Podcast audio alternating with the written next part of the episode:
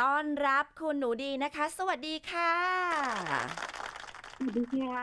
ค่ะ วันนี้นะคะเราจะมาพูดคุยในเรื่องของอานั่นแหละ ความร้งความรักอะไรที่มันรู้สึกดีต่อใจนะคะ วันนี้เรามีสัญญาณที่จะทำให้คุณได้รู้ว่า ความรักที่ดิมีอยู่ตอนเนี้ยมันไม่ได้ดีต่อใจของเราสักเท่าไหร่ เพราะว่าอะไรที่มันดีต่อใจเราจะรู้สึกได้ด้วยความรู้สึกอยู่แล้วเนาะว่าอุ๊ยเขาใส่ใจเราจังเลยสิ่งเล็ก ๆ น้อยๆคำพูดหยอดๆอย่างเงี้ยก็มารู้สึกดี แต่ไอสิ่งที่ไม่ดีเนี่ย บางทีเราอาจจะมองไม่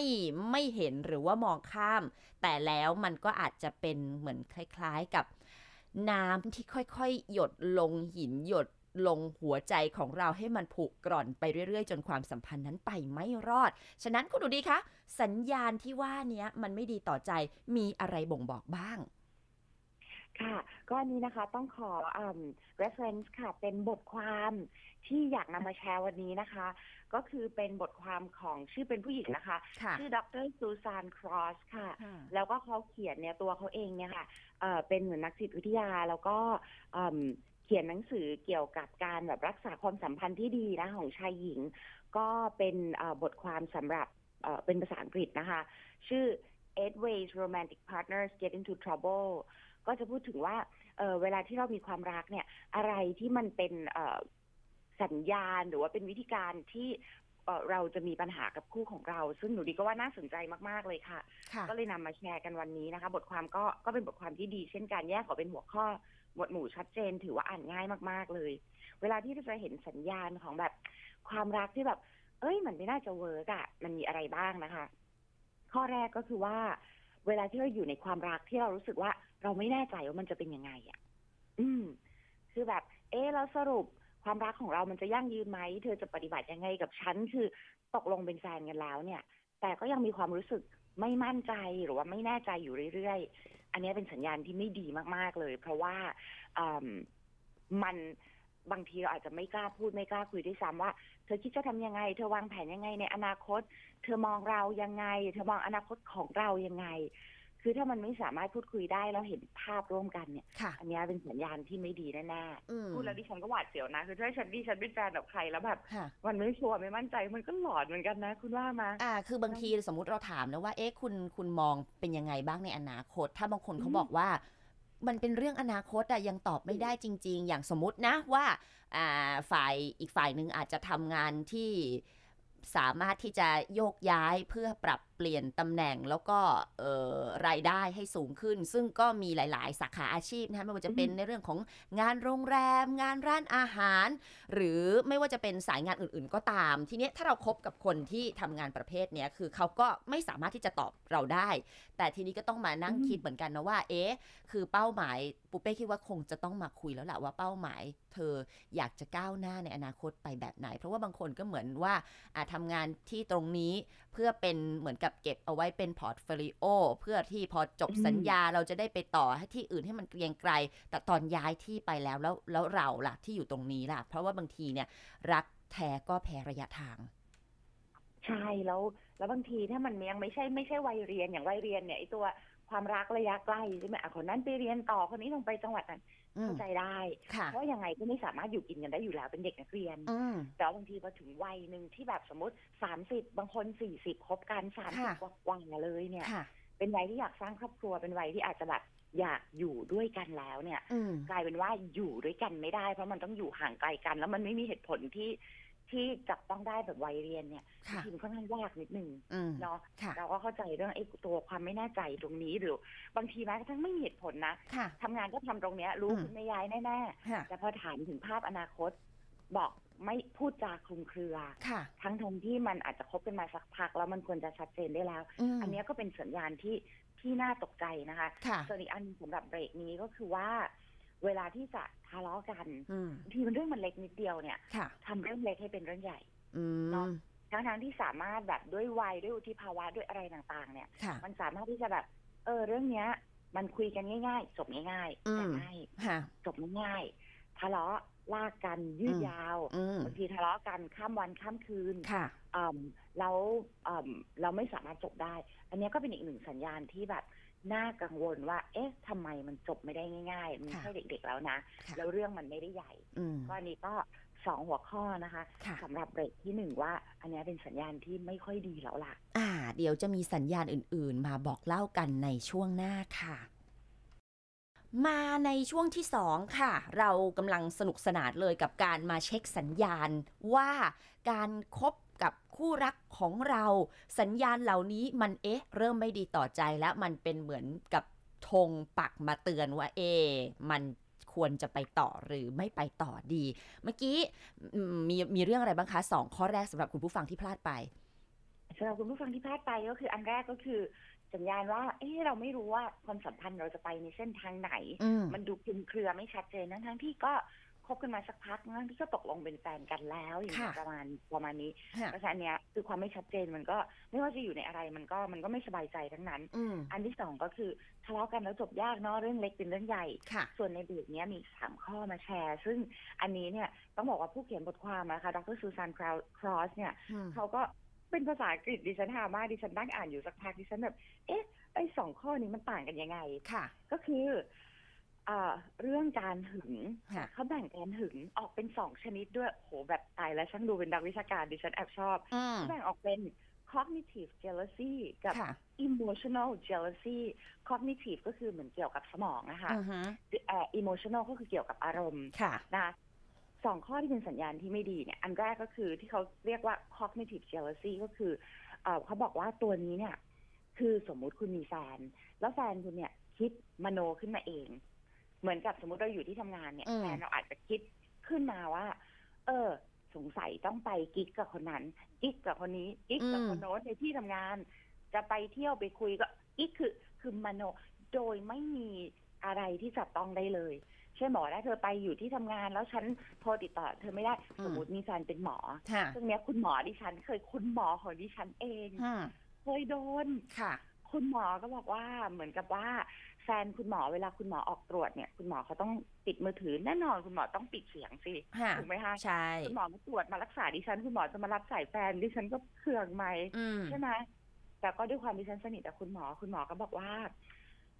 คือคุณหมอก็มีปัญหาแหละ เพราะถ้าคุณหมอไม่รับสายแฟนแฟนก็โกรธทันเลาะกัน อื บอก ม อ๋อตายแล้วเราก็สงสารหมอแล้วเนาะ หมอคงขับข้องใจ ค่ะ แฟนคุณหมอทำอาชีพอะไรล่ะคะ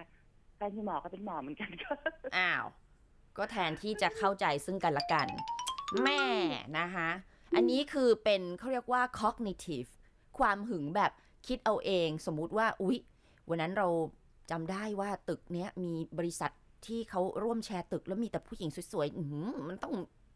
จีบอะไรหรือมีกิ๊กอะไรคือคิดมั่วซั่วไปหมดเลยว่างั้นใช่ไหม nhẹ nhẹ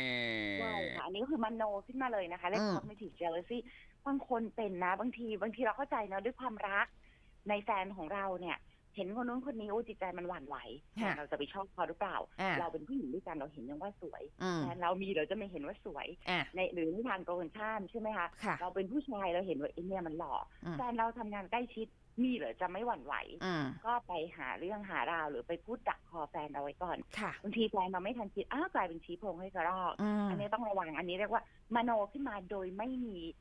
มูลเหตุอะไรเลย ค่ะ แต่อันที่สอง emotional jealousy นะดิฉันก่อนดิฉันจะเห็นเออมันแตกต่างกันจริงๆนะสองข้อนี้ ข้อที่สองคือถ้าเห็นแฟนไปคุย อืม หรือมีการพูดมีการร่วมกิจกรรมมีการอะไร แล้วดูแฟนเราเนี่ย ดูใจดีผิดปกติ อื ดู ม พูดคุยมีลักษณะอันเนี้ยมีอะไรแหละที่เราเห็น อืม อันเนี้ยคือ emotional jealousy ก็คือเกิดความรู้สึกหวั่นไหวในอารมณ์เราไม่ได้มโนแล้วนะ ค่ะ เราเห็นกับตา อืม แต่ยังไม่ได้มีเรื่องอะไร ค่ะ ก็ไปหาเรื่องหาราวเขา อืม ไปทะเลาะเบาะแวงไปอะไร อันนี้คือแฟนเราเนี่ย แสดงท่าทีเป็นมิตร อืม แต่เรารู้สึกว่าเธอควรจะเย็นชากับคนหน้าตาดีสิ อืม อ่ะอันเนี้ย ค่ะ อันนี้ก็เป็นอันที่เป็นสัญญาณที่ไม่ดีถ้าเราโดนที่เราถ้าเราไปทำกับเขาหรือถ้าเขามาทำกับเรา ค่ะ ทีเนี้ยมันมีอีกเคสหนึ่งซึ่งไม่ได้พูดในบทความนี้ดิฉันนึกนึกขึ้นมาได้เอง ถ้าแฟนเราเคยกิ๊กกับคนนี้ ค่ะ แล้วเป็นเพื่อนที่ทำงาน อืม แล้วเราไปจับได้ ค่ะ แล้วแฟนสัญญาว่าจะไม่กิ๊กอีกจะหยุดแล้วเราได้ให้อภัยไปแล้ว แต่ อืม แฟนยังต้องพูดคุย อันเนี้ยดิฉันไม่รู้มันจัดอยู่ในหมวดหมู่ไหนดิฉันก็ก็แค่พูดเฉยๆว่าเออมันก็มีอีกเคสหนึ่งนะที่ไม่ได้มโนไม่ได้คิดไปเอง อืม แต่มันมีมูลเหตุที่มาที่ไป ค่ะ แต่ถ้าเราได้ให้อภัยไปแล้วเนี่ยบางทีมันก็ต้องปล่อยวาง อืม แล้วในข้อที่ เอ่อห้านะคะ อันเนี้ยไม่ ค่ะ เกี่ยวกับการหึงละ ค่ะ แต่เป็นสัญญาณที่ไม่ดีมาก ๆ เลย ซึ่งอยากแชร์ในเบรกนี้นั่นก็คือ ในบทความก็ใช้คำว่า go blocking ก็คือการขัดขวางเป้าหมาย อืม นั่นก็คือถ้าพูดเป็นภาษาไทยง่าย ๆ เลยก็คือ ไม่สนับสนุนให้ก้าวหน้าน่ะ อ่ะก็คือรั้งไว้ ถูกเลยรั้งไว้อยากไปเรียนต่อไม่ให้ไปอยากย้ายงานไปตรงนี้อะไรไม่เอา อื ไม่ ม ใช่อันนี้โหดนะคุณ ค่ะ ก็บางทีก็อาจจะมีถ้าเกิดว่ายังไม่มีลูกด้วยกันเนี่ย ก็อาจจะมีเหตุผลแบบเงี้ยวๆแบบโอ๊ยไม่ไม่รักกันหรอถ้าเธอไปทำงานสมมติแล้วเธอไปทำงานบางประกงแล้วฉันอยู่ที่เนี่ยอยู่ฉันอยู่บางขุนเทียนมันไกลกันมากฉันว่าเธอไม่ควรจะไปแม้เธอจะได้การโปรโมทก็ตามอะไรอย่างเงี้ย บางคนก็แบบแต่พอมีลูกก็ชอบอ้างลูกบางทีนะ อืม แต่อันนี้เราก็ไม่ไม่ได้จะว่านะ เพราะว่าเราเข้าใจในในองค์รวมของครอบครัวก็อยากจะแบบพร้อมหน้าพร้อมตา แต่บางทีความก้าวหน้าในสาขาอาชีพ ถ้าสมมติว่าเงินที่เขาหาได้มา แล้วก็เอามาลงกับครอบครัว เป็นค่าเทอมเป็นอะไรอย่างเงี้ย เราก็ต้องใจกว้างนิดนึง ใช่ใช่บางทีมันอาจจะต้องมีการแยกกันบ้าง ถ้ามั่นกลับมาที่ข้อแรกเนาะ ค่ะ ถ้ามั่นใจในความรักสักอย่างเนี่ย อืม แล้วมั่นใจซึ่งกันและกันทั้งสองฝ่ายแข็งแกร่ง ค่ะ โอ้มันรอดอยู่แล้ว อยู่กันจนแก่เท่าลูกบวชลูกรับปริญญา อืม แต่ถ้ากลับมาที่ข้อแรกมีแต่ความไม่มั่นใจ ค่ะ อันเนี้ยมันก็หลอนเหมือนกันเนาะ อืม แล้วเดี๋ยวในเบรกสามนะคะ มีอีกสามข้อสุดท้ายให้แบบ มาเช็คสัญญาณสุขภาพความรักกันดูว่า คุณอยู่ในความรักแบบไหนแล้ว มันไหวไหมมันควรไปต่อไหมหรือมีอะไรที่คุณต้องปรับปรุงตัวเองหรือว่าปรับปรุงแค่ไหนมันก็ไม่ดีหรอก อืม ก็ถึงเวลาแยกย้ายไหม อ่าได้เดี๋ยวกลับมาคุยกันค่ะ We love to share. มาสู่ช่วงสุดท้ายแล้วนะคะ กับหัวข้อของเราในวันนี้ค่ะสัญญาณที่จะบอกว่าความรักของเราน่ะมันมันไม่ได้ดีต่อใจซะแล้วนะคะ มีหลากหลายข้อถ้ายังไงเดี๋ยวให้คุณผู้ฟังนั้นลองไปอ่านเป็นอาร์ติเคิลบทความภาษาอังกฤษกันดูเผื่อจะได้แบบว่าฝึกภาษาด้วยแล้วก็ได้เก็ตใน 8 ข้อองค์รวมที่เราได้พูดคุยกันนะคะ มาถึง 3 ข้อสุดท้ายกันค่ะคุณผู้คุณหนูดี ค่ะได้เลยค่ะ ก็ในสามข้อสุดท้ายเนี่ย ก่อนที่จะไปถึงสามข้อสุดท้ายเขาบอกว่าเห็นด้วยกับคุณปูเป้มากว่า เวลามีบทความภาษาอังกฤษพวกเนี้ย แล้วมีการแชร์มาอย่างวันเนี้ยก็แนะนำเข้าไปใน Facebook m e d 1 0 7เลย เพราะว่า ค่ะ อย่างตัวหนูดีเองเนี่ย บางทีเราเคยเรียนด้วยภาษาอังกฤษ เราพูดภาษาอังกฤษในชีวิตประจำวันตอนอยู่อเมริกา แต่พอกลับเมืองไทยเนี่ย บางทีมันก็แบบเออสับๆมันก็ลืมๆไปลิ้นมันก็แข็งๆนู่นนี่ อืม พอมาอ่านอย่างบทความวันเนี้ยหนูดีก็ได้สับใหม่นะแบบ ค่ะ cognitive jealousy กับ emotional jealousy เราก็เข้าไปอ่านในเนื้อหาว่าเออมันต่างเนาะ อันหนึงหึงแบบมโนเอง อันหนึงหึงแบบเอ้าเราก็เห็นอะไรที่มันกระตุ้นความรู้สึกให้รู้สึกหึงประมาณเนี้ย ค่ะ ก็แยกออกเป็นสองอัน เออ ก็ดีเหมือนกัน เอากลับมาเช็คตัวเองได้สับใหม่ แล้วก็ได้ความเข้าใจใหม่ ๆ เอามาเช็คตัวเองเหมือนกันนะคะ ในเบรกที่สามมีอีกสามข้อให้คุณลองเช็คสัญญาณตัวเองดู ข้อแรกก็คือว่า ความรักที่มันมันรู้สึกเป็นความสัมพันธ์ที่รู้สึกอยู่แล้วลำบากใจ ค่ะ นะคะอยู่แล้วพอเนี่ยก็อันอันอันข้อที่หกเนี่ยก็คือว่า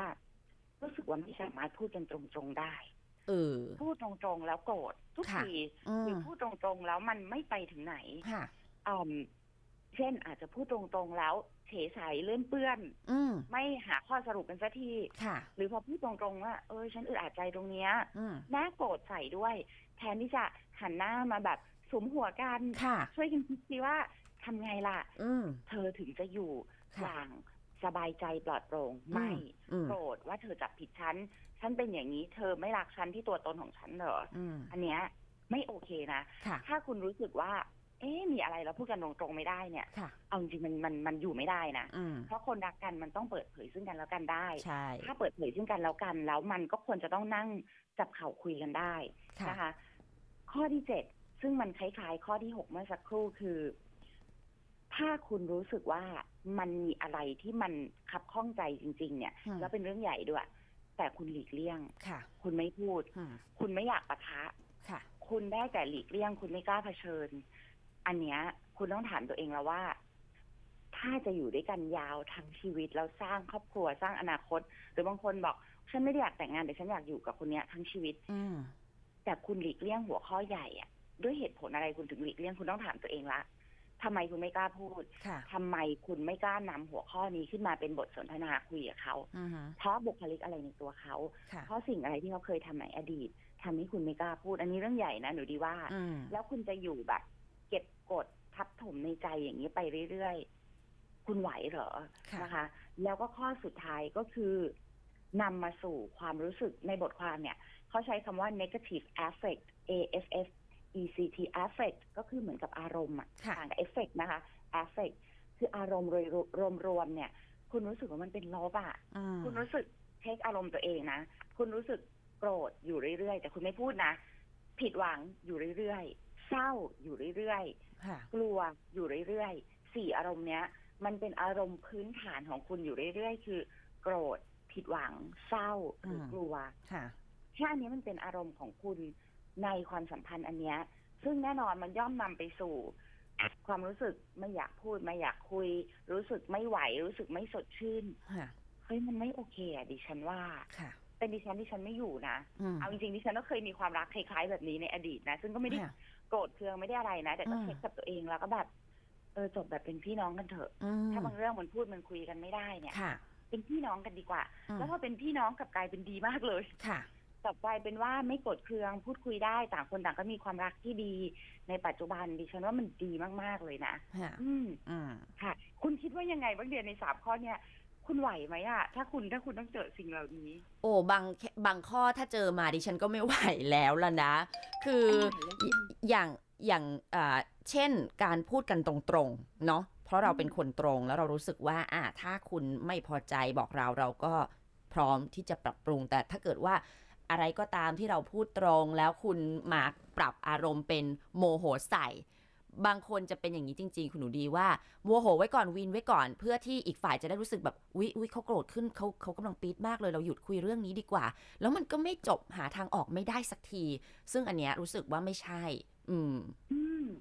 จริงจริงจริงอันเนี้ยสำคัญมาก ๆ เลยนะคะ ว่าแบบเวลาเราจะอยู่กับใครอะอย่างน้อยให้รู้สึกว่าพูดคุยกันได้ ค่ะ ช่องปากสบายใจไม่ใช่พูดแบบด่าทอกัน อื นะ ม แต่ว่าพูดแบบ เออ เธอทำอย่างเงี้ย ฉันรู้สึกแบบไม่โอเคอะ ค่ะ ได้วอีกฝ่ายก็จะได้แบบเฮ้ยจริงเหรอเราทำอะไรอะ ค่ะ ไหนบอกหน่อยดี ค่ะ อะไรประมาณเนี้ยค่ะเนาะมันควรเป็นบรรยากาศอย่างนั้นน่ะ อื รั ม กกันแบบพันนิดเป็นกาลยาณมิตรอะ ค่ะ มันต้องอยู่กันยาว ใช่ คือบางทีเนี่ยการที่เราสนิทชิดเชื้อกันมากไป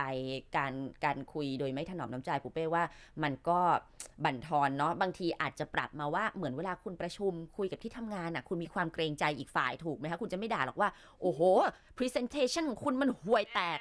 คุณก็จะไม่พูดอย่างนี้ถูกไหมแม้ในใจเราแบบนี้มันแย่มาก แต่คือเราก็ต้องหาถ้อยคำหรือก็เออเป็นอะไรที่รักษาความรู้สึกของอีกฝ่าย เพราะฉะนั้นเนี่ยการที่เราเกรงใจผู้อื่นบางทีก็เอามาใช้กับคนที่บ้านคนที่อยู่ใกล้ตัว มันก็น่าจะทำให้บรรยากาศดีขึ้นไม่มึนตึง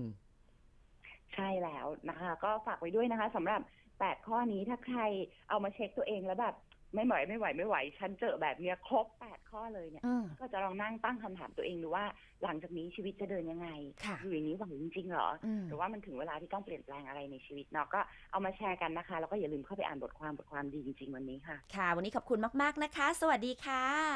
สวัสดีค่ะ We love to share.